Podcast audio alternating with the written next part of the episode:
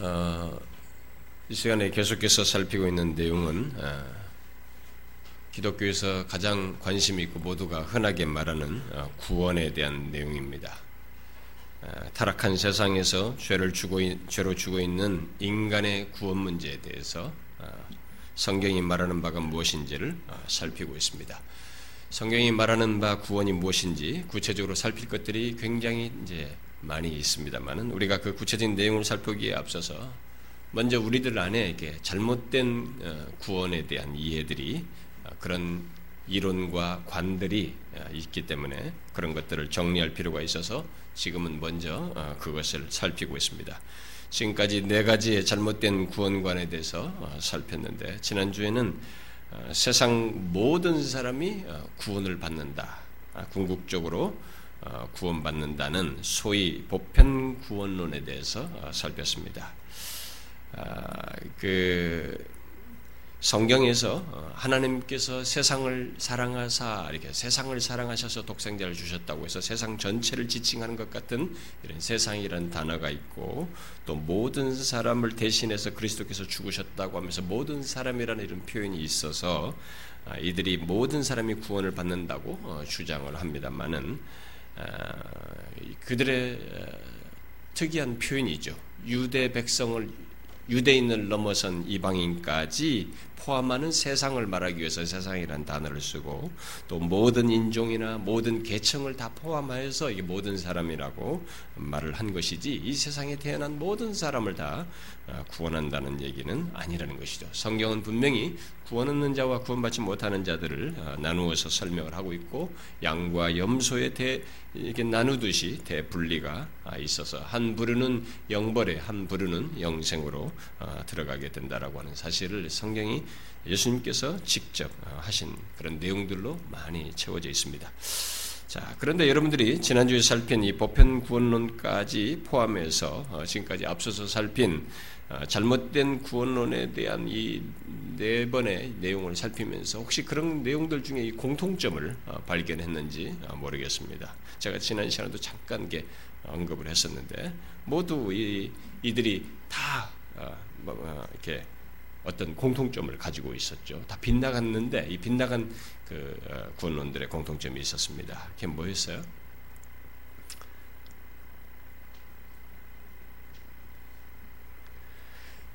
그것은 모두가 구원을 다 말을 하지만 아, 그 구원을 말하면서 인간을 구원의 기여자요 어, 결정권자로 놓음으로써 구원하시는 하나님을 아, 일종의 그 실질적인 면에서 주변으로 내 밀고 인간을 구원의 그 중심으로 두는 그런 공동점을 이들이 가지고 있다.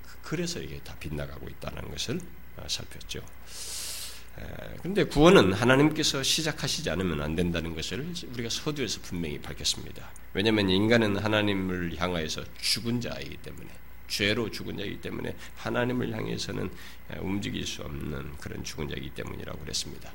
물론 아, 하나님께서 시작하신 뒤에 어, 회심과 어떤 성화의 역사에서 인간이 반응하고 그 구원에 함께 하는 참여하는 것이 있어서 우리가 아, 어, 그 하는 이 그런 부분에서는 구원에 참여한다, 뭐 협력한다 이런 말을 쓰긴 하지만 구원의 시작에서부터 어, 주도권은 주권은 구원하시는 하나님께 있는 것입니다.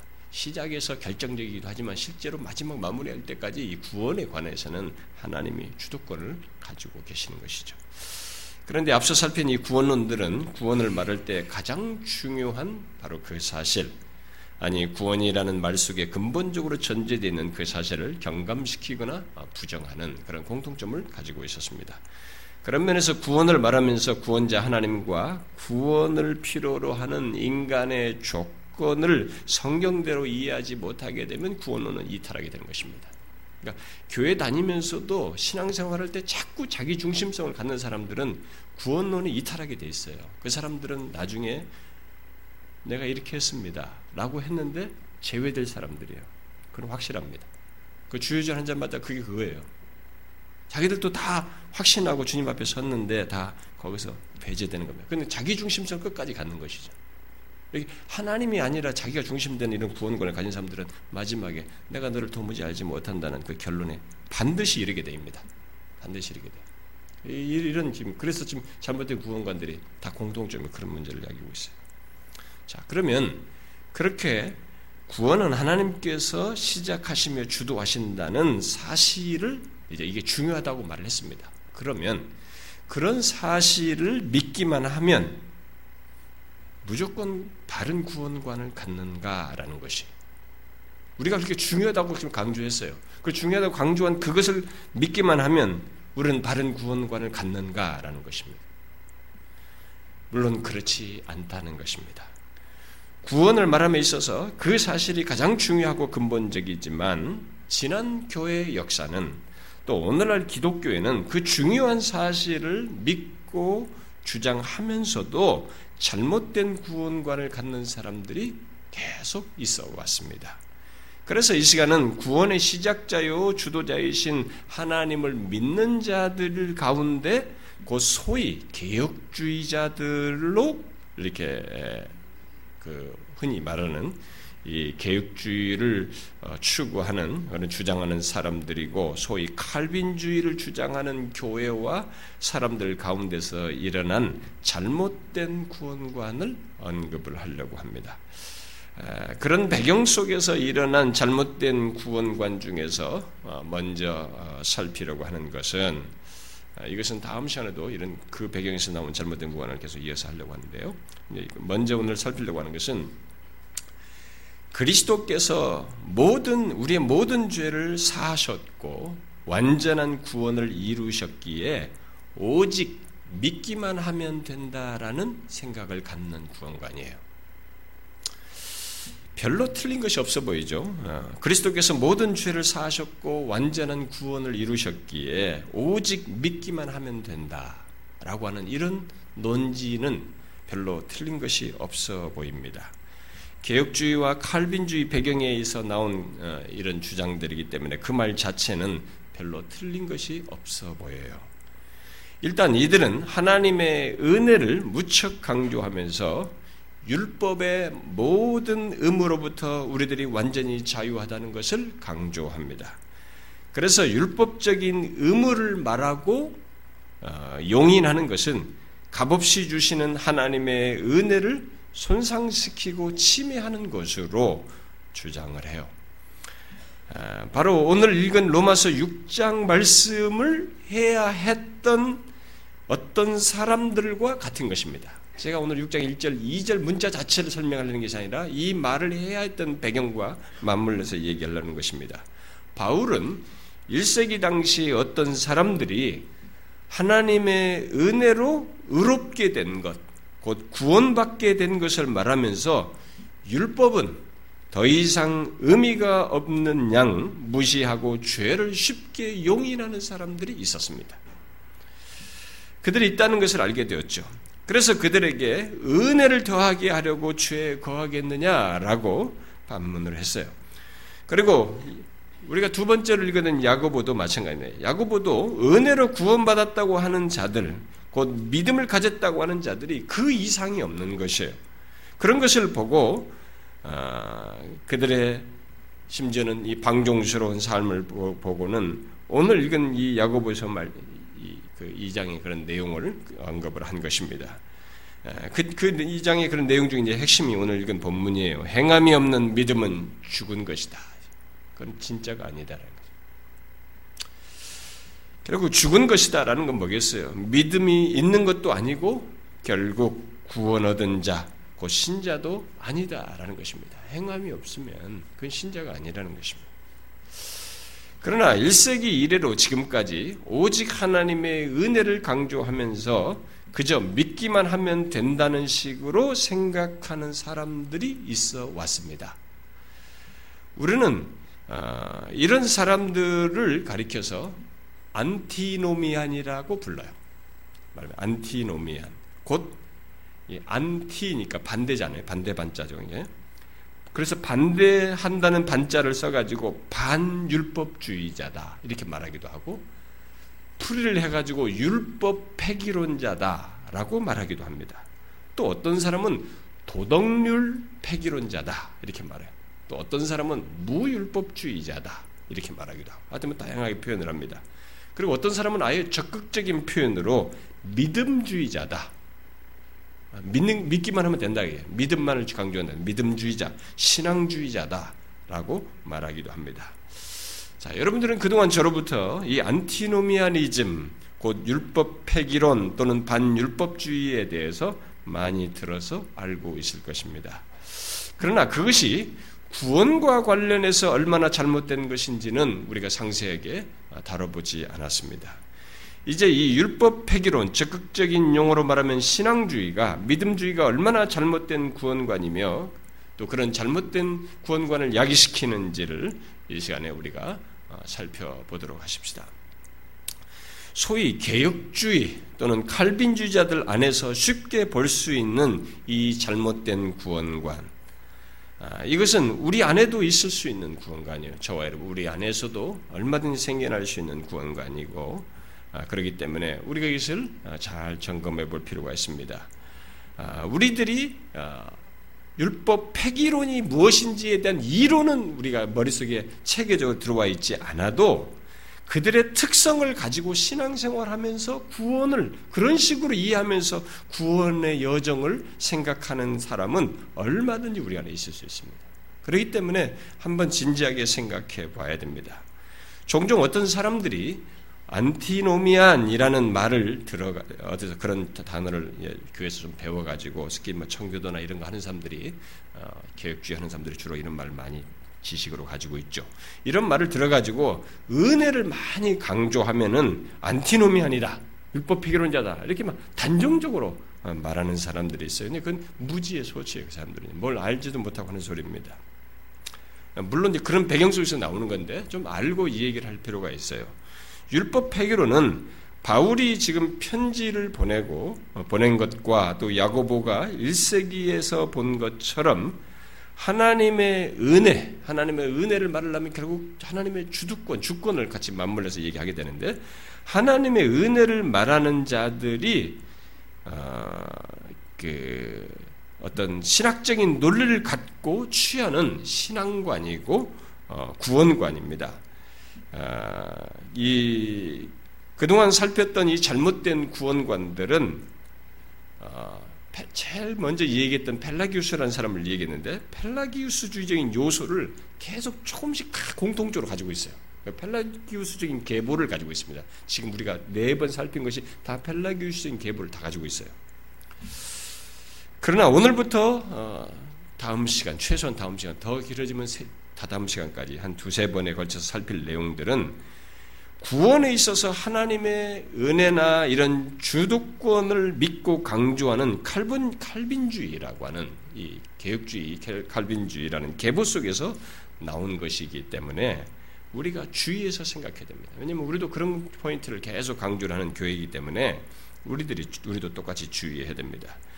우리는 칼빈주의나 무슨 개혁주의를 그래서 이런 면에서 그런 것을 말한다고 해서 그런 사람 그런 말하는 사람들 모두가 옳다거나 성경에 충실할 것이라고 생각해서는 안 됩니다. 지난주에 살핀 아미로 같은 아, 예, 그 아미로 그래서 아미랄디즘이 나왔다고 그러죠. 이런 그런 사람들도 이또 율법 폐기론이나 또 어떤 신율법주의자들이나 뭐 이런 사람들이 다 칼빈주의 계보에서 다 나왔어요. 그렇기 때문에 무조건 그런 그, 그런 그룹이 있으면 다 모를 것이라고 생각해서는 안 됩니다. 자 그러면 반율법 주 예, 반율법주의적인 구원관, 어? 율법 폐기론적인 구원관은 구체적으로 무엇일까? 반율법주의적인 반율법주의 구원관은 예수 그리스도께서 십자가에 달려 죽으시고 부활하심으로써 이루신 것, 획득하신 것, 곧 죄 용서와 우리에게 의를 의롭게 하시죠. 의와 영생 등등을 굉장히 강조합니다. 아니 그런 것만을 강조해요. 쉽게 말해서 예수 그리스도께서 우리가 행할 모든 것을 우리들이 행할 모든 것을 다 성취하셨다는 것입니다. 근데 여러분 이런 말 자체는 별로 틀려 보이지 않죠. 음. 그러나 그 말은 우리가 의롭다함을 얻을 때 죄책뿐만 아니라 성화의 과정 속에서 에, 속에서 제거되는 죄의 오염까지 다 취하셨다라는 주장을 펴는 것입니다. 이런 내용은 여러분들이 지금 교리반을 배운 사람들은 이해하지만 안 배운 사람들에게 무슨 말인지 모를 거예요. 죄책뿐만 아니라 죄의 오염까지 의롭다함 얻을 때 다 처리됐다는 것입니다. 예수께서 다 취하셨다는 거죠. 아, 이들은 우리들이 아, 믿음을 갖기 전에 이미 영원한 칭의를 영원한 칭의를 대단히 강조해요. 영원한 칭의를 얻는다고 하면서 시간 속에서 우리가 이 세상에 살면서 의롭다함을 얻게 되는 시간 속에서 얻게 되는 실제적인 칭의를 얻을 필요가 없다라고 주장을 합니다. 상당히 나름의 이 성경을 나름 연구한답시고 하는 칼빈주의나 개혁주의 전통에서 나왔기 때문에 굉장히 깊이 생각을 나름대로 해요. 근데 성경에 없는 것들을 유추하고 확장해서 문제가 됐지 이런 생각을 합니다. 실제적인 칭의는 시간 속에 얻을 필요가 없다는 것입니다. 왜냐하면 속죄와 의롭담을 얻는 그 칭의가 영원부터 존재했기 때문에 영원부터 그것이 존재했기 때문에 그럴 필요가 없다는 것입니다. 그럴 듯하지요. 음. 하나님의 주권적인 선택을 강조하는 가운데서 이런 주장을 이들이 펴는 것입니다. 따라서 그들은 그리스도께서 우리를 위하여 의뿐만 아니라 중생과 성화도 획득하였다라고 주장을 해요. 그리하여서 사람이 할 것은 하나도 없는 거예요. 우리가 할 것은 어, 칭이 거듭남도 그분이 다, 다 그분 안에서 다 모든 게 끝나버려요. 사람이 할 것은 하나도 남아 있지 않은 것으로 말합니다. 그래서 회개도 또 용서도 용서를 구하는 기도도 선한 일을 행하는 것도 모두 필요치가 않다는 것입니다. 또 율법적인 성격을 띠는 것은 그리스도의 완전한 희생 제사를 욕되게 하는 것으로 여겨서 그런 것들을 무시합니다. 그러므로 사람에게 필요한 것은 오직 믿기만 하면 되는 것이에요. 그리고 자신이 예수 그리스도 안에서 의롭게 되었으며 거듭났고 거룩하게 되었고 완전하다는 것을 깨닫기만 하면 된다는 겁니다. 내가 그렇게 되었다는 것을 깨닫기만 하면 된다는 거예요. 그렇게 되면 성경에서 말하는 그런 명령법들 있잖아요. 예를 들어서 내가 거룩하니 너희도 거룩하라. 를 위시해 가지고 에베소 4장 이후에 뭐뭐 너희들은 그러므로 이렇게 이렇게 하라 하나 되기를 힘써라 이게 무슨 명령어들 쭉 나오잖아요. 세월을 아끼라 뭐 이렇게 명령어들 나오죠. 어, 그런 명령어들 로마서 12장 이후에 너희들 산 제사로 드리라 이런 명령어로 나오는 이런 명령어 등은 모두 그리스도 안에서 이미 얻은 것이 된다는 것입니다. 그런 것들은 이미 그리스도 안에 다 얻은 것이다. 그래서 우리가 별로 할 일이 없다는 것입니다. 결국 성화를 추구해야 할 필요가 없다는 것이 되는 것이죠. 그러면 죄는 어떻게 되는가? 반율법주의는 신자가 범하는 죄들은 더 이상 죄가 아니라는 것입니다. 여러분 잘 아셔야 됩니다. 이 웨슬리안들도 죄라고 안 해요. 그건 잘못 실수 뭐 다른 용어를 쓰지 죄를 죄로 여기지 않습니다. 이들 비슷해. 이런 죄에 대해서 왜곡된 논지가 얼마나 많은지 몰라요 기독교에서. 그러니까 반율법주의자들은 그런 겁니다. 신자가 범하는 죄들은 더 이상 죄가 아니라는 것입니다. 그 죄들은 더 이상 신자와는 상관없는 것들로서 모두 옛 사람의 일들이라는 거예요. 지금 내가 죄를 지어도 그건 옛사람에 속한 것이고 옛사람의 일들이라는 것입니다. 그들은 용서의 은혜를 그러면서 크게 강조해요. 아, 그러면서 신자들이 범하는 죄는 옛사람에게 해당되는 것이며 새 사람에게 해당되지 않는다고 말함으로써 결국 죄의 용서를 위한 기도를 할 필요가 없다라고 주장을 합니다. 신자는 이미 예수 그리스도 안에서 완전하고 율법에 어, 율법에서 해방되었으며 은혜 안에서 있게 되었기 때문에 그럴 필요가 없다라는 거예요. 율법 폐기론에서 그러면 믿음이는 믿는다는 건 뭐냐? 율법 폐기론에서 믿는다는 것은 바로 그런 사실을 인지하는 거예요. 내가 그렇게 됐다는 거예요. 그런 사실을 인지하고 죄로 인해서 하나님께서 진노하신다고 하는 그런 생각이 생각 등을 제거해 버린 것입니다. 마인드로 이렇게 컨트롤해 버린 거죠. 그런 것이 없다. 그래서 죄는 그저 착각일 뿐이라는 거예요. 그러므로 죄와 죄로 인한 하나님의 진노와 같은 생각을 제거할 내용으로 말을 합니다. 이렇게 반율법주의는 믿음을 지성적인 수용으로 말하면서 그것을 크게 강조해요. 그러니까 믿음은 죄산 받았다는 것을 지성적으로 이렇게 수용, 나는 죄산 받았다라는 것을 지성적으로 수용하는 것이.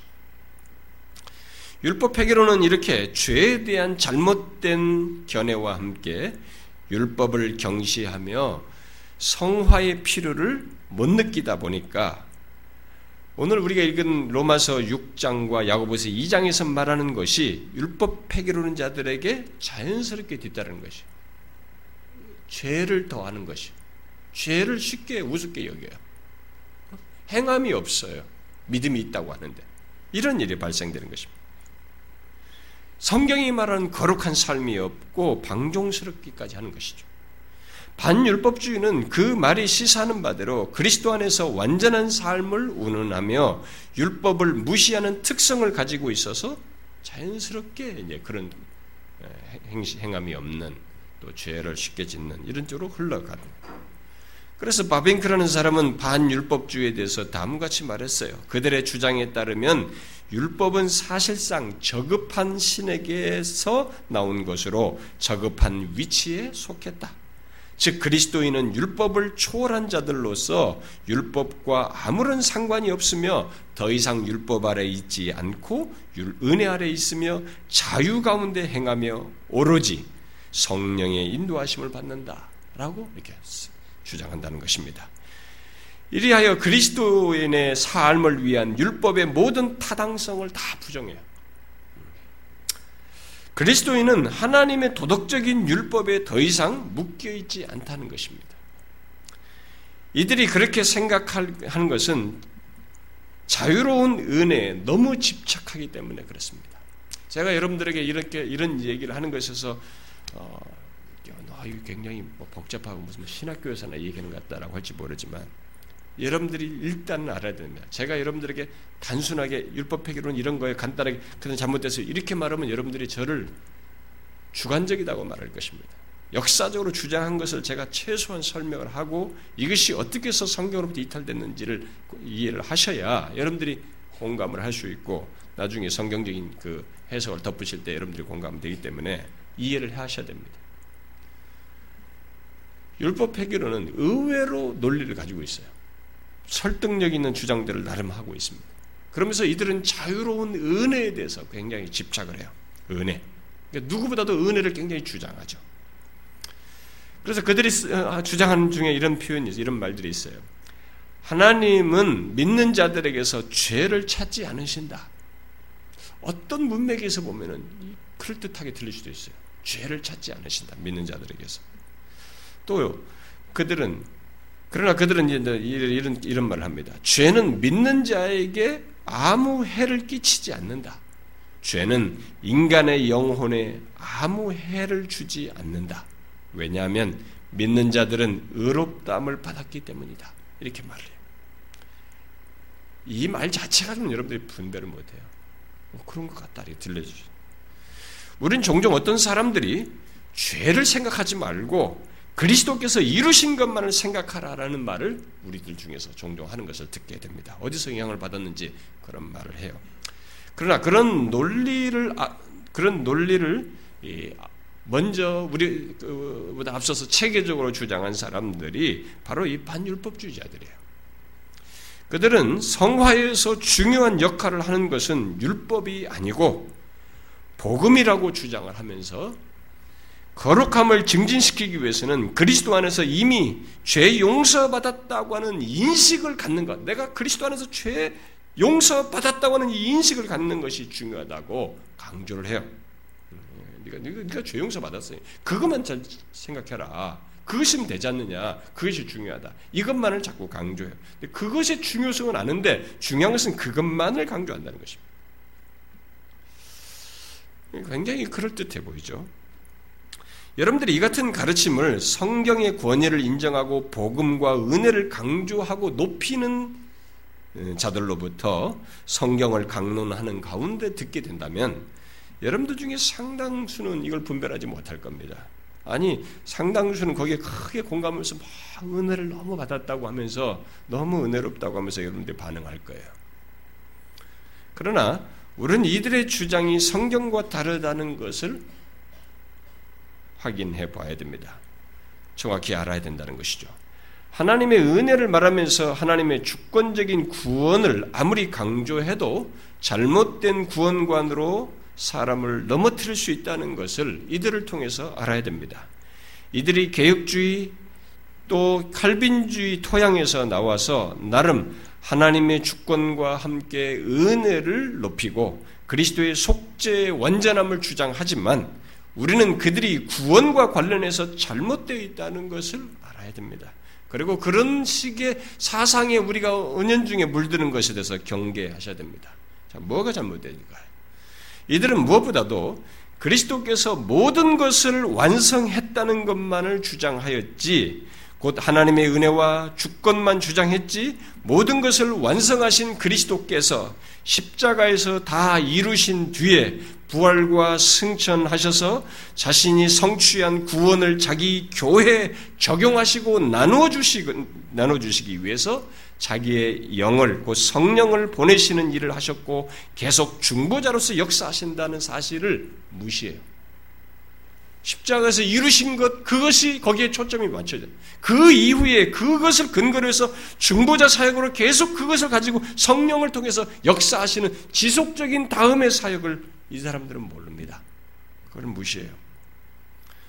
여러분들이 이게 무슨 말인가라고 할지 모르겠어요. 여러분 이게 성경적으로 교리적으로 이해를 못하면 그게 무슨 말이지? 여러분들은 이해 못할 수 있습니다. 그런데 그것은요 우리의 구원을 위해서 성부, 성자, 성령 삼위께서 이렇게 행하시는 구원의 경륜을 부정하는 것입니다. 우리의 구원은 성, 성부 하나님께서 창세전에 선택하시고 작정하시고 이렇게 선택하시는 이런 하나님의 계획이 있어요. 성부 하나님의. 그리고 그것을 예수 그리스도께서 이 땅에 역사에 들어오셔서 그것을 성취하신 일이 있습니다. 그런데 성령 하나님은 그 성취하신 것을 가지고 우리 각자에게 세상의 세대가 흘러가잖아요. 2000년 전에 그리스도께서 이루셨잖아요. 그리고 그 뒤로 수많은 사람들이 우리는 2000년 뒤에 온 사람들 아닙니까? 우리들에게 그것을 이렇게 적용하시잖아요. 1세기 사람, 2세기 사람, 3세기 사람, 10세기 사람, 20세기 사람에게 예수 그리스도 이루신 걸 가지고 이렇게 적용하시잖아요. 이것을 부활승천하신 그리스도께서 자신이 중보하시는 가운데 자기 성령을 보내셔서 이 구속을 적용하시는 일을 하시는 것입니다. 그런데 이들은 이 구속의 적용을 그리스도께서 십자가에 이루신 것 안에 포함시켜 버렸어요. 이걸 빼버린 것입니다. 이게 심각한 것이에요, 사실. 그리스도께서 십자가와 부활을 통해서 이루신 객관적인 사역을 구원받는 우리 개인에게 적용하시는 성령에 의해서 우리들이 부름받고 거듭나고 회심하고 의롭다함을 얻고 성화되고 영광으로 나아가는 것에 다 포함시켜버린 것입니다. 그런데 율법 폐기론자들은 그리스도의 객관적인 이 성취만 강조했지 그것을 이렇게 적용하면 하시는 성령의 사역을 무시함으로써 결국 성령의 인격과 그의 사역을 부인한 것입니다. 그들은 그리스도의 성취 안에 모든 것이 다 끝난 것으로 주장함으로써 성령의 사역을 부정합니다. 그리스도의 사역을 강조하며, 강조하며 그의 사역의 완전함을 말하니 그럴듯하고 철저히 복음적인 듯 하지만 그것은 성령과 상, 성경과 상관없는 구원관을 주장하는 것입니다. 그렇게 삼위 하나님 사이의 구원의 경륜을 왜곡하여 결국 구원과 관련해서 가장 그렇게 이제 왜곡시키다 보니까 자연스럽게 구원과 관련해서 가장 두드러지게 왜곡하는 내용이 이들에게 있는데 그것은 바로 칭의와 성화, 우리를 의롭다고 칭하시는 것과 그 이후에 우리가 거룩하게 변화되는 이 성화에 대해서 이들은 아주 많은 왜곡을 하게 됩니다. 이들은 그리스도께서 십자가에서 모든 것을 완성하셨다고 하면서 그리스도의 의가 우리에게 전가되어 우리는 우리들이 실제로 의로운 자가 되어버렸다. 의로운 자로 우리들을 만들었다라고 주장합니다. 자, 질문해 볼게요. 자, 그리스도께서 십자가에서 죽으심으로써 우리의 죄를 다 담당하심으로써 그 다음에 자신의 의를 우리는 이제 죄를 자신이 전가 받으시고 그에게 전가되시고 그분의 의를 우리에게 전가해 주셔서 우리가 의롭다함을 얻게 되는데 그 그리스도의 의가 우리가 전가되어서 우리들이 그렇게 의롭게 전가될 때 응? 전가돼서 우리들이 실제로 의로운 자로 만들어집니까? 의롭다함을 얻게 되면? 여러분 이런 말 잘 모르겠죠. 무슨 뭐가 뭐, 뭐가 틀린지. 그러니까 왜 이 이단들이 교회 오래된 사람들을 다 획책할 수 있냐면 그리고 뭐 비스무리한 걸로 사람들이 혼란을 빠져도 분별 못하냐면 우리들이 성경을 몰라요. 너무 모릅니다. 예수 얘기하고 칭 얘기하고 다 똑같은 단어 얘기하면 그게 그럴 줄 알아요.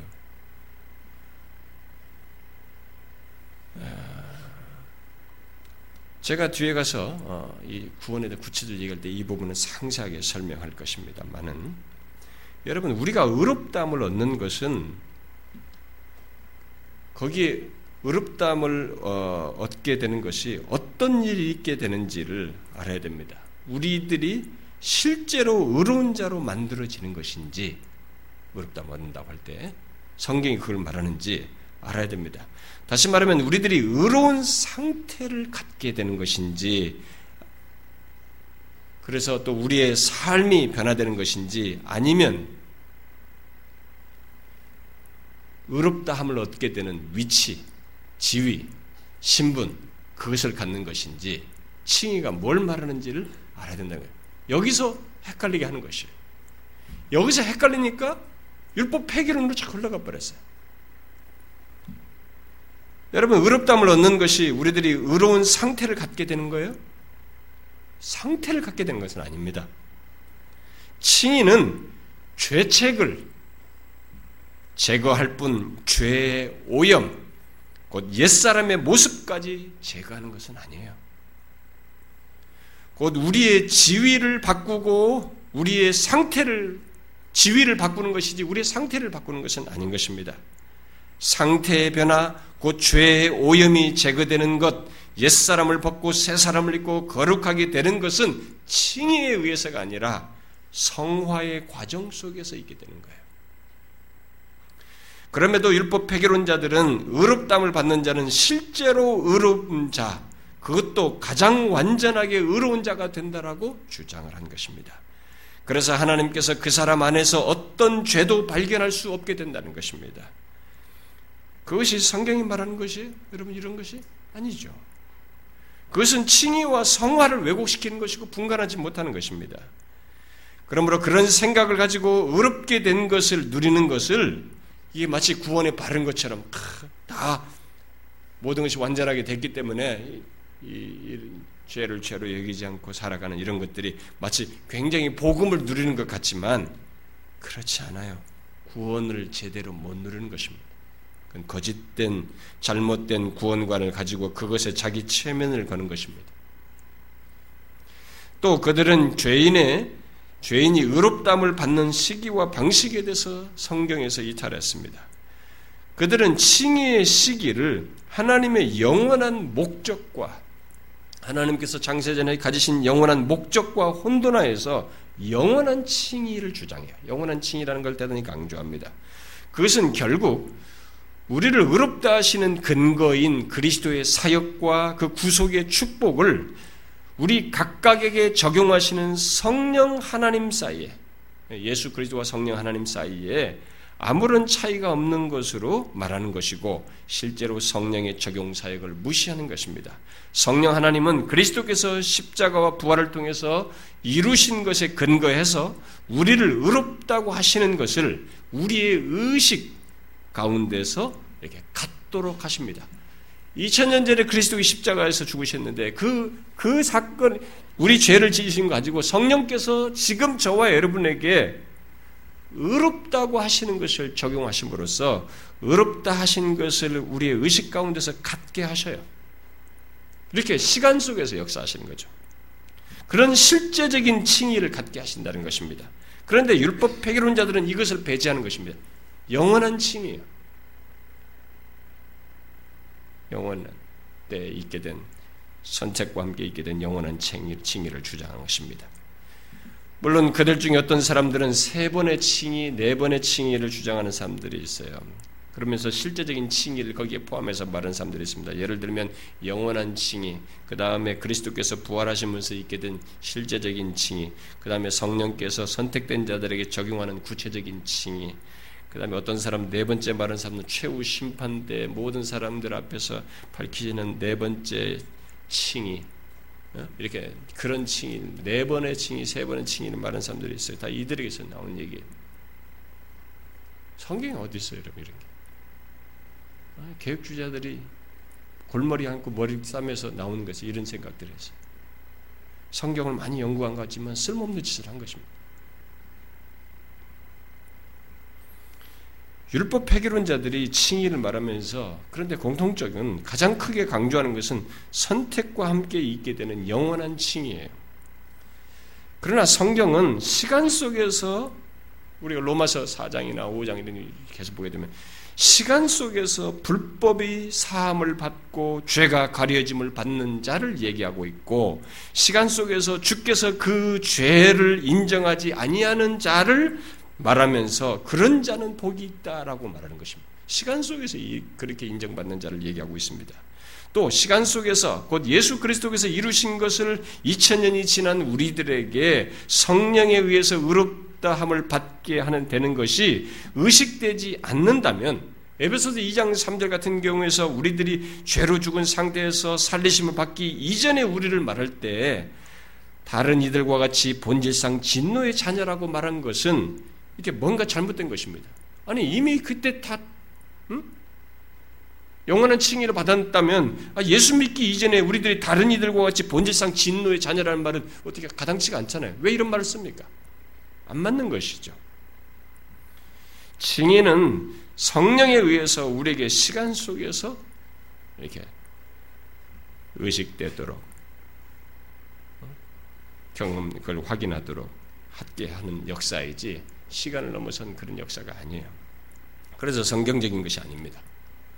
또 율법 폐기론자들은 그리스도께서 모든 것을 완성했다는 주장 아래서 그리스도의 의가 전가되어 우리들이 실제로 완전하게 의로운 사람이 되었다고 믿었기 때문에 자연스럽게 복음과 율법의 관계에서 잘못된 주장을 하였습니다. 결국 율법을 경시했어요. 결국 구원적인 의미에서 성화에 대한 생각을 잘못하게 된 것입니다. 그들은 의롭담을 받아 완전하게 의로운 사람이 되었기 때문에 그들에게 죄는 죄가 아니고 죄 용서를 구할 필요가 없게 되었다라고 주장을 한 것입니다. 여러분 성 에, 성경에서 의롭담을 받은 신자들은 우리가 이제 예수 믿게 된 구원받은 신자들, 뭐 신자들은 더 이상 죄를 범하지 않는다라는 그런 논리로 말한 것이 있어요? 아니, 그런, 그가, 어, 신자가 범하는 죄는 더 이상 죄가 아니고 죄 용서를 구할 필요도 없다고 말하고 있습니까? 아니에요. 성경은 의인들의 죄 고백과 탄식을 담고 있습니다. 또 예수님도 죄 용서를 위한 기도를 가르쳐 주셨어요. 그런데 율법 폐기로는 신자 안에 존재하는 죄와 그것의 용서를 구하는 것, 그리고 죄 때문에 상한 마음과 통해하는 심령을 갖는 것에 대한 성경의 증거를 모두 무시합니다. 그러나 우리는 죄가 가진 속성을 잘 이해해야 됩니다. 죄가 가진 속성을 정확히 알아야 됩니다. 비록 의롭다함을 받은 신자에게 그 신, 의롭다함을 받은 신자에게서 이 죄책, 과 함께 또 죄의 형벌이 제거되기는 하지만 그렇다고 해서 죄에 대한 형벌의 마땅함 또는 죄에 대한 형벌의 당위성까지 사라지는 것은 아니라고 하는 것을 알아야 합니다. 죄에 대한 형벌의 마땅함은 곧 죄에 대한 형벌의 당위성은 죄가 있는 한 계속 있게 되어 있어요. 그것은 사라지지 않는 것입니다. 그래서 설사 의롭게 된 신자라 할지라도 예수 믿어서 구원받은 신자라고 할지라도 죄를 지으면 그 죄에 대한 형벌의 당위성 때문에 소위 잠재적인 죄책감이 생기게 돼 있어요. 죄책감, 잠재적인 그래서 이 학자들이 말한 것입니다. 죄, 칭의와 함께 제거되는다는 죄책은 뭐냐? 그것은 실제적인 죄책이고 그럼에도 불구하고 이 죄를 지은 것에서 자꾸 죄책감이 생기는 건 뭐냐? 그것은 잠재적인 죄책감이다. 왜냐하면 죄가 가지고 있는 이 속성 때문에 잠재적인 죄책감이 생기는 것이다. 이렇게 나눠서 설명됐는데 어쨌든 죄책감은 이 죄에 대한 형벌의 당위성 때문에 생겨요. 그리고 그래서 비탄과 자책이 일어나고 하나님으로부터 멀어졌다고 하는 의식과 느낌을 갖게 되는 것입니다. 신자가 의롭담을 받았기에 죄로 인해서 일어나는 비탄과 자책을 없는 것처럼 할 수는 없는 것입니다. 아니 예수 믿고 나서 내가 죄를 짓는데 아, 이상해. 비탄이 생긴단 말이에요. 죄에 대해서 슬픔이 생겨요. 이거 없는 것처럼 할 수 없는 것이에요. 이 사람들은 잘못하고 있는 것입니다. 하나님으로부터 멀어졌다는 느낌을 없는 것처럼 할 수는 없는 것입니다. 그것은 모두 죄에 대한 형벌의 당위성 때문에 일어난 것이어서 피할 수가 없는 것입니다. 그런 죄의 속성을 우리가 알아야 되는 것입니다. 여러분 잊지 마십시오. 죄는 의롭담을 받아도 우리의 양심의 평안을 깨뜨리고 믿음의 담대함과 확신을 앗아갑니다. 그래서 다윗이 이미 오래전에 자신이 오래전에 용서를 받았음에도 불구하고 죄로 인해서 자신이 얼마나 부패한지를 깊이 더욱 깊이 알게 되었을 때 시편 51편에서 보듯이 어릴 때 죄를 고백하고 심지어 자신의 허물을 잉태되었을 때와 출생에까지 거슬러 올라가서 얘기를 해요. 죄악 중에 출생하였으며 자신이 부패함에 대한 깊은 이해가 생기니까 거기까지 가는 것입니다. 이게 죄가 가진 속성이에요.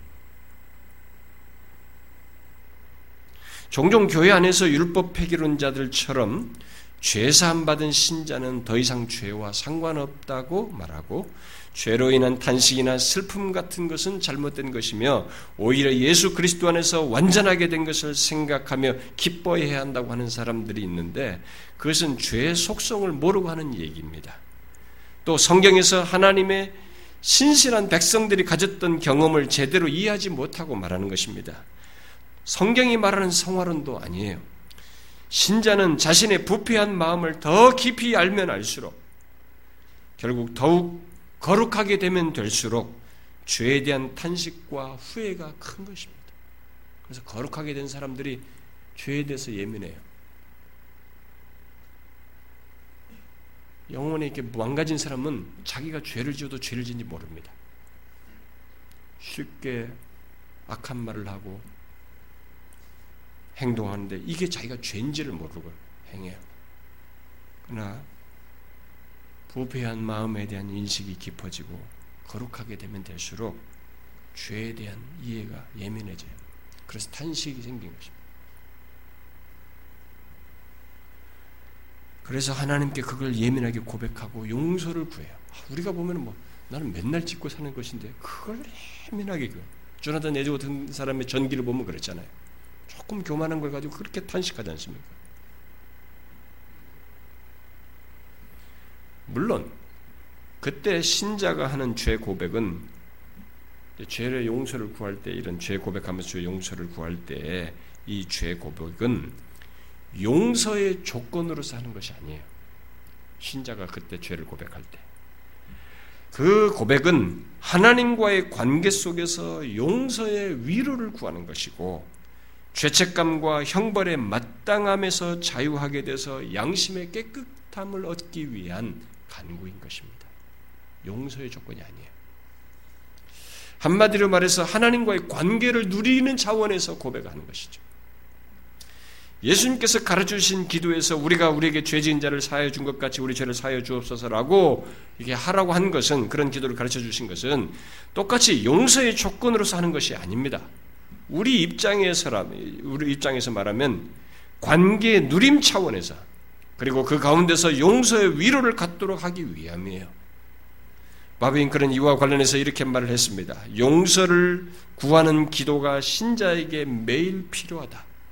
하지만 신자는 이때 의심이나 절망 가운데 기도한 것이 아니, 기도하는 것이 아니다.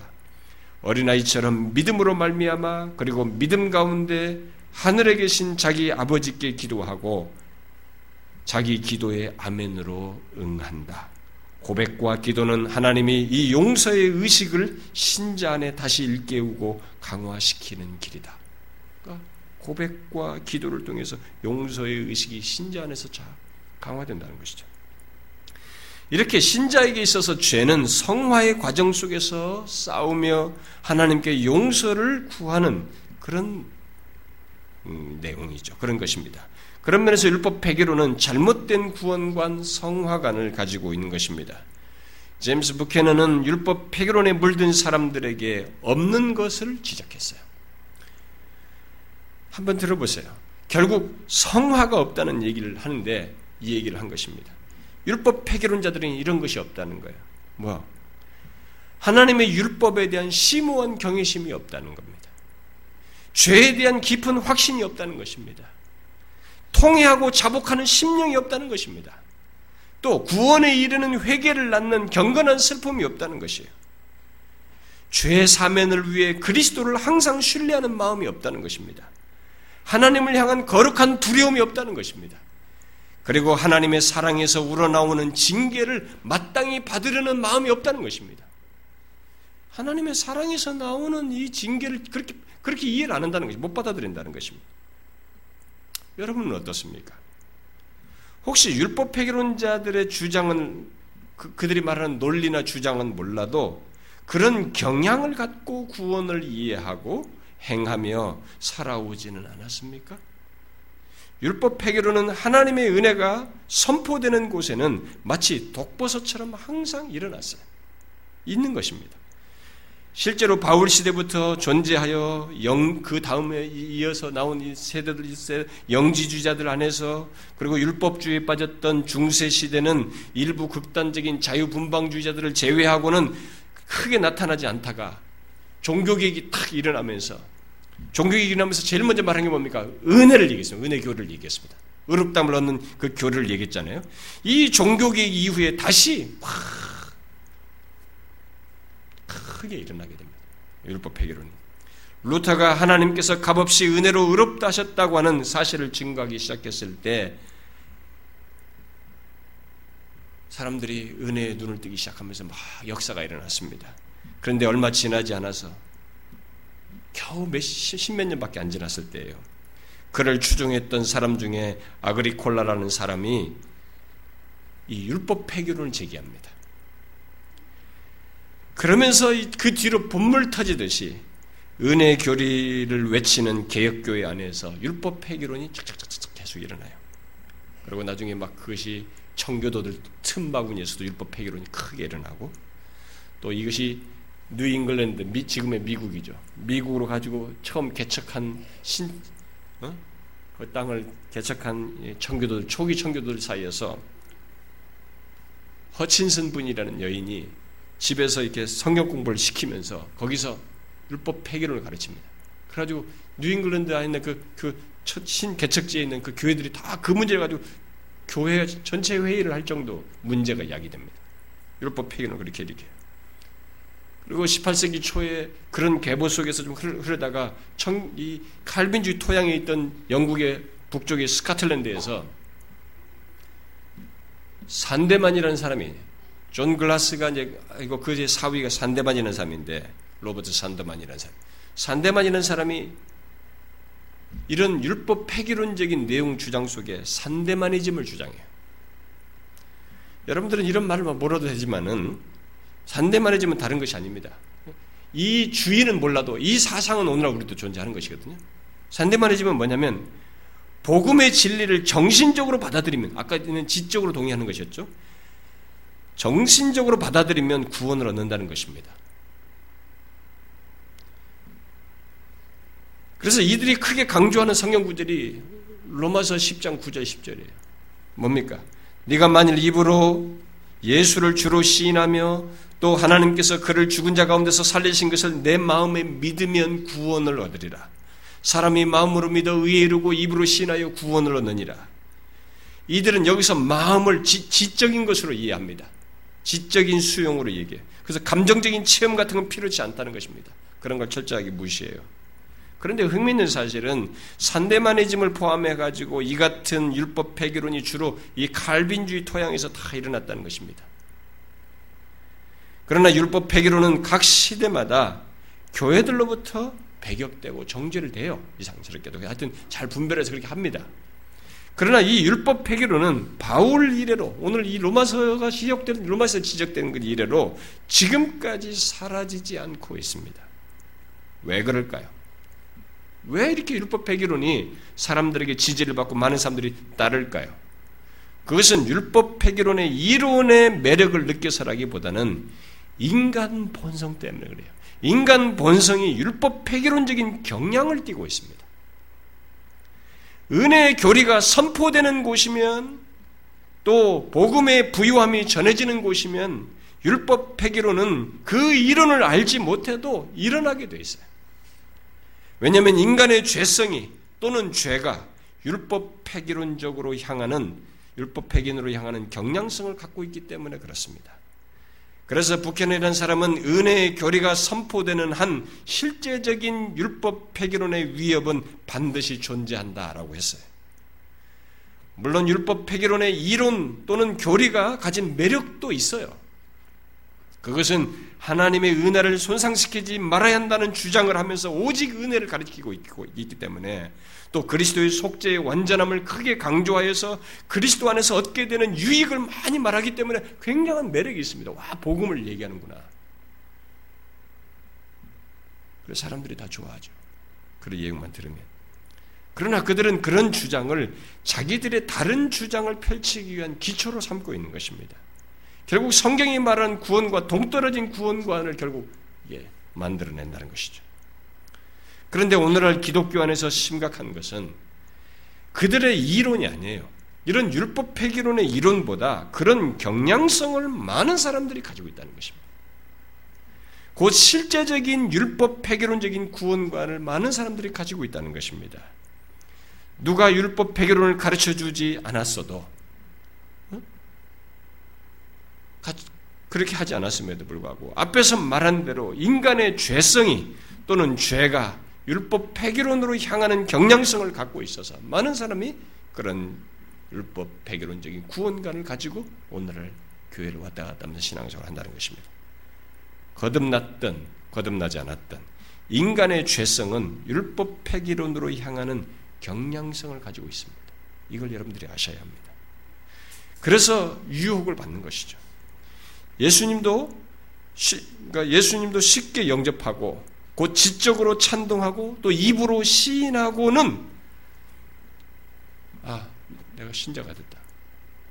뭐 그 정도 안에서 제가 자기가 신자가 됐다고 생각하고 죄, 죄 같은 걸 의식하지 않고 거룩한 삶 같은 거 별로 열심 내지 않고 이렇게 살아가고 싶어하는 그런 모습을 드리는 것이죠. 그래서 자꾸 누군가 어디서 회심이 어떻고 거듭남이 어떻고 또 신자에게는 이런저런 삶의 증거가 있고 성화의 삶이 있어야 하는 등의 얘기를 하면 정말로 하나님의 은혜를 희석시킨다고 생각해요. 여러분 중에도 그런 사람 없습니까? 주일 낮 예배 한번 드리고 편안하게 신앙생활 하고 싶은데 아니 그래도 될 만큼 자기 자신은 그리스도 안에서 의롭게 되었다고 하는 것을 확실하게 인식하고 있는데 무슨 참된 신앙이니 뭐 거룩함이니 열심이니 하면서 이렇게 말하는 것이 거북스럽지 않습니까? 여러분 한번 생각해 보셔야 됩니다. 자꾸 제가 이 말을 하면 방어만 하려고 하지 말고 말씀은 방어하면 끝이에요. 미안하지만 제가 의도를 가지고 전하는 것이 아닌 한 말씀을 자꾸 방하기 시작하면 그 사람은 끝이에요. 하나님의 계시가 통하지 않는 것입니다. 방하지 말고 이런 받아보셔야 됩니다. 생각을 해보셔야 됩니다. 우리가 혹시 그러진 않습니까? 그게 율법 폐기론적인 경향성이에요. 실제적인 율법 폐기론인 것입니다. 로존스 목사는 몇십 년 전에 자기 교회 회중들에게 그렇게 말했어요. 제가 목회를 하면서 만일 믿는다고 말하기만 하면 그 자체로 구원을 받은 받은 것이다라고 교훈하는 것을 많이 들었습니다. 여러 차례 보았습니다. 영국에서도 그렇더라는 거예요. 그리고 나서 그는 그것을 산대만주의 이단이 다시 등장했다라고 평했어요. 바로 율법 폐결론적인 산대만주의 말입니다. 그런데 여러분, 오늘날 그런 모습은 세계 교회 안에서 흔하게 있는 것입니다. 여러분 그렇지 않습니까? 서구나 우리 교회나 사형리 같은 것을 통해서 예수를 믿겠다고 입으로 시인하면 그런 사람들을 구원받은 것으로 취급하는 것이 세계적인 경, 현상이에요.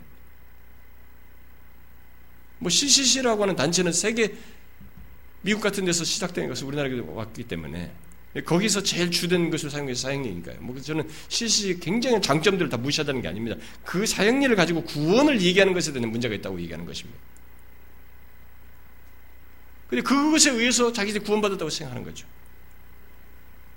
그런데 실제로 그렇게 생각하는 사람들이 교회 안에 얼마나 많이 있습니까? 그러나 그들의 문제점이 뭡니까? 실제적 율법 폐기론자의 모습이죠. 성화가 안 되는 것입니다. 지난주 교리반에서 성화의 한 특징을 제가 얘기했지 않습니까?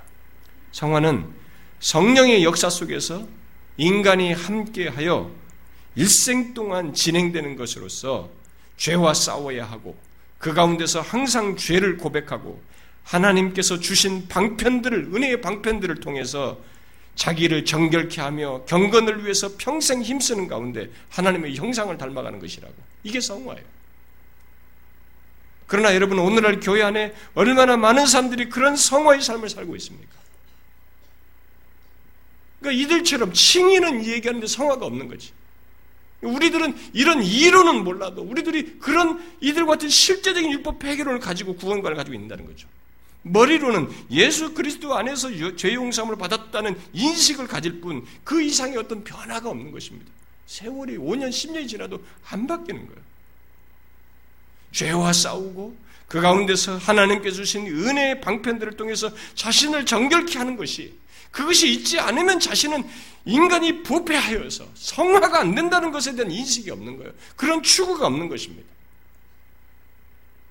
그게 실제적인 율법 폐기론인 것이죠. 제임스 부케너는 자신은 율법 폐기론과 상관없다, 상관, 상 관없다고 주장하는 사람들, 그러나 실제적인 율법 폐기론자들이 복음 복음적인 회중 사이에 만연해 있다가 마지막 나라에 드러날 것이다. 이렇게 말했어요. 참 놀라운 지적이에요.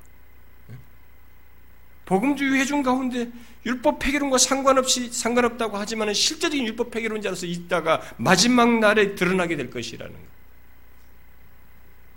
아무도 자신들이 율법 폐기론자로 생각지 않지요. 그렇지만 실제적으로는 율법 폐기론적인 구원관을 가지고 살다가 마지막에 드러난다 이 말입니다. 그런 자들에 대해서 바울은 오늘 본문에서 분명히 말한 것입니다. 하나님께서 값없이 은혜로 의롭다 하셨다고 해서 그 은혜의 교리에 취하여서 죄에 거하겠느냐 말이지. 대답은 뭡니까? 결코 그럴 수 없다는 것입니다. 그 말은 뒤인 말씀에서 의롭다움을 받은 자, 자가 뒤인 말씀에서 연결돼서 말해볼 때 뭐예요? 반드시 성화가 있다는 것입니다. 그게 성경이 말하는 구원이에요. 의롭다을 얻은 자에게 반드시 성화가 있는 것입니다. 그것이 없다면 그런 신자가 아닌 것입니다. 사실상 의롭다을 받은 자가 아닌 것이죠. 의롭다을 받은 자는 반드시 행함이 있어요. 말씀을 따라서 거룩한 삶을 나, 삶으로 나아가는 것입니다. 조엘 비키가 말했습니다. 신자는 믿음으로 의롭다을 받기 이전에는 율법의 정죄 아래 있었지만은 구원받고 난 이후에는 감사하는 마음으로 그리스도의 주권과 그의 말씀에 복종하여 다시 율법이 요구하는 도덕적인 삶을 살도록 부르심을 받는다. 루터가 율법을 막대기로 비유해서 이런 말을 했어요. 하나님이 처음에는 나를 때리시려고 그것을 곧 율법을 사용하셨지만 나중에 나는 그것을 곧 율법을 집 밟고 걸어야 할 지팡이로 삼게 되었다. 루터의 이 같은 논지를 랄프스키는 다음과 같이 말했습니다. 일단 하나님의 불같은 율법이 나를 복음의 길로 몰아 넣으면 그때에는 가장 상냥한 복음의 은혜가 거룩한 율법으로 다시 끌어갈 것이다. 여러분은 하나님의 말씀을 따라서 거룩하게 변화되어 가고 있습니까? 하나님의 율법을 따라서 이제는 바르게 더 주님을 신실하게 믿으려고 하면 따라가고 있습니까? 그것을 기꺼워하고 있습니까? 의롭다함을 얻은 자는 그것이 있을 것입니다. 앞서서 이 부캐넌이 율법 폐결론자에게는 없지만 신자에게 있을 수밖에 없는 것으로 말한 것이 여러분에게 있는지 한번 보십시오. 하나님의 율법에 대한 경외심이 있습니까? 죄에 대한 확신과 그것을 하나님께 아뢰면서 죄 용서를 구하는 것이 있습니까? 그리스도를 항상 신뢰하는 그런 마음을 가지고 있습니까? 하나님을 향한 거룩한 두려움을 가지고 있습니까? 하나님께서 사랑으로 징계하신 것을 기꺼이 받으려고 하는 그런 마음이 있습니까? 이게 다 성화예요. 의롭다함을 얻은 자에게 있는 성화인 것입니다. 율법 폐기로는 그 율법 폐기론에 물든 사람들은 이런 율법 폐기론적인 구원관을 가지고 있는 사람들에게는 바로 이런 것이 없는 것입니다. 그건 잘못된 구원관입니다. 여러분 자신의 구원관을 이런 면에서 살펴보셔야 됩니다. 율법 폐기론이라는 이론은 몰라도 실제적인 율법 폐기론을 가지고 신앙생활을 할 수 있는 것입니다. 그러다가 내가 너를 도무지 알지 못하는 상태에 갈 수 있는 것입니다. 특별히 개혁주의와 칼빈주의 성경을 중시하는 이 그룹이 거기에 최대한 위험성이 있습니다. 최대한 위험성이 있어요. 우리는 옳다, 바르다는 것을 되게 예민하게 생각하는 사람들입니다. 우리는 바른 것을 가고 이거 따지거든요. 이렇게 그러면서 주장을 하지만 머릿속에는 다 그런 이론을 가지고 있지만 실제적인 면에서는 율법 폐기론으로 갈 수가 있는 것입니다. 왜? 그리스도께서 다 이루셨다는 것에 대한 그게 굉장한 믿음 같거든요. 그리스도께서 이루신 것이 너무 크기 때문에 그 복음에 대해서 부여하며 도취된 것 같거든요. 착각할 수 있는 것입니다. 구원은 처음부터 이 시간 속에서 우리에게 이루어지는 구원의 이 모든 역사는 미안하지만 하나님과 우리 사이에 분명한 교통이 있어요. 인격적인 교감이 있는 것입니다. 회개하고 최소한 회개하고 하나님을 믿, 예수 그리스도를 믿고 성화의 과정을 갖는 이 모든 속에서는 하나님과 교통이 있는 것입니다. 그분의 말씀을 안에서 우리가 거룩하게 변화되는 이 내용을 가지고 있는 것입니다. 이것 없이 의롭다 먹는다는 이 사실 인식만 가지고 그리스도인 될 수는 없는 것입니다. 우리가 이런 잘못된 구원관에 빠지지 말아야 됩니다. 앞서서 네 번, 네 번째까지 얘기는 여러분들이, 아, 나하고는 아무 상관이 없다라고 말했을지 몰라요. 그러나 오늘부터 말할 이 내용들은 우리에게도 밀접하게 관련되어 있습니다. 고민해 보셔야 됩니다. 우리가 실제적인 율법 폐기론자일 수 있다는 것을 생각해 보셔야 됩니다. 성화의 삶이 있어야 됩니다. 우리 안에서 거룩한 역사를 이루기 위해서 말씀을 가지고 성령께서 역사하시는 것에 대한 진지한 반응이 있어야 된다는 것입니다. 사랑하는 지체 여러분, 제가 이 모든 메시지를 여러분들에게 후려치기 위해서 전했겠습니까? 여러분들을 아프게 하기 위해서 전했겠습니까? 제가 바라는 것은 우리 모두가 우리들 중에 한 사람이라도 잘못된 구원관에 빠지지 않고 바른 구원관 속에서 제대로 된 구원 소유한 자로서 살기를 바라는 소원밖에 없는 것입니다. 저는 목사로서의 그 마음밖에 없습니다. 주께서 저에게 책임을 물을 것에 대한 의식을 가지고 있기 때문에 그렇습니다. 막연하게 예수를 믿으시면 안 됩니다. 교회는 그냥 왔다 갔다 하는 교회 생활이 아닙니다. 여기는 만물을 창조하시고 친히 육신 입고서 구원을 이루신 성부, 성자, 성령, 삼위 하나님의 구원의 실체를 가지고 있는 것입니다. 이것의 운명은 엄청난 결과를 가져옵니다. 그분의 구원이 사실인 것을 우리는 영원토록 확인하게 될 것입니다. 몇십 년짜리 인생 가지고 너무 가볍게 봐서는 안 되는 것입니다. 성경이 말하는 대로의 구원을 소유하기를 구하셔야 합니다. 진실로 성화를 보셔야 됩니다. 성화가 자신에게 있는지 이것을 꼭 확인하셔야 됩니다. 말씀에 대한 여러분의 반응이 무엇인지를 보십시오. 율법에 대한 반응이 어떤가 보십시오. 이제는 그 율법이 오히려 좋은 인도자로 들려집니까? 그러해야 하는 것입니다. 저와 여러분이 모두 그러기를 바랍니다. 기도하겠습니다.